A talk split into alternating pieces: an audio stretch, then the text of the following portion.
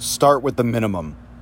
Anytime you don't feel like training or you don't feel like doing something that you're supposed to do, like meditation, practicing brain gains, a workout, yoga, start with the minimum. Give yourself like five minutes. Do two sets, one set. Just get started.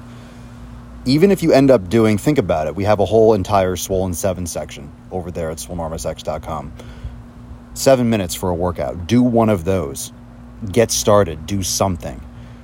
That's the most important thing to forge pillar number seven to be consistent is to make sure you're doing something.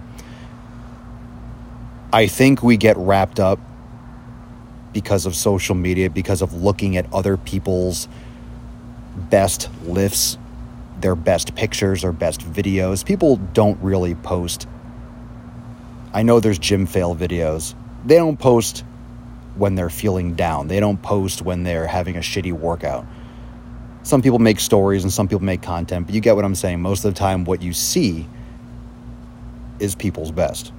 You see their PR, you see an amazing lift, you see when they have a sick pump. You always see that. And subconsciously, maybe consciously, but also subconsciously, we think we have to have an epic workout in order to have had a workout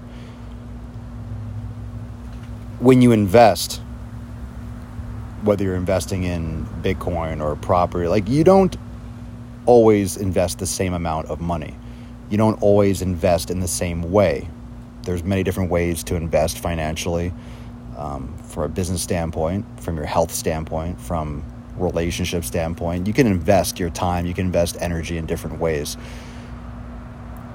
It's not always the same nor should it be. It's going to look different for different modalities. But my point is, you're not always going to hit a PR. You're not supposed to train always to max out. You're not supposed to train always to push yourself to the absolute limit. That's not what pillar number three is. Not what training is about. That's not what being consistent is about. It's not always going to look the same. The most important thing is that you're putting solid effort into your training or whatever you're executing on doesn't mean you just write it off and you do a couple bullshit sets and that's it. But maybe heavy strength training isn't in the cards today. So you shift and you do more mobility, which is still challenging, but it's a different type of challenge. Maybe you shift into doing some active recovery, some foam rolling, some swolga, some yoga, some type of yin you shift and you put your effort in in a different manner. Maybe high stimulus isn't on the menu for that day. Doesn't mean you're not consistent. Doesn't mean you're not training. It just means that you're getting your foot in the door.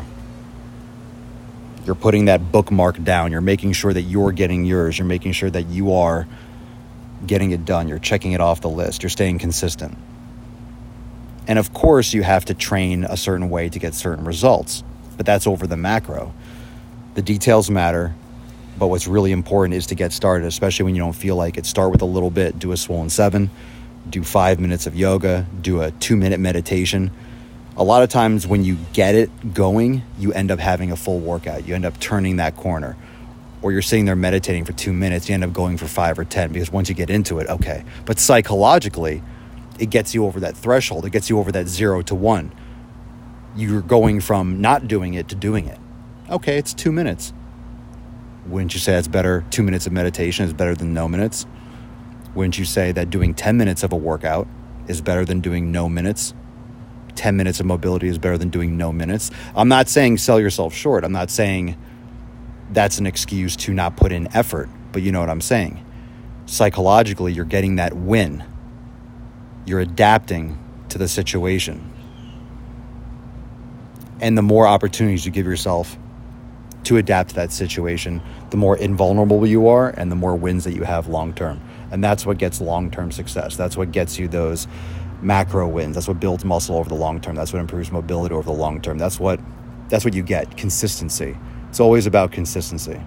And if you know what your goals are, if you know how to achieve them, then you do what can be done, but you're consistent as fuck and you're going to find that pattern that works best for you. But you have to give yourself that opportunity. So make sure you're focusing on the minimum with the mindset of long term macro vision.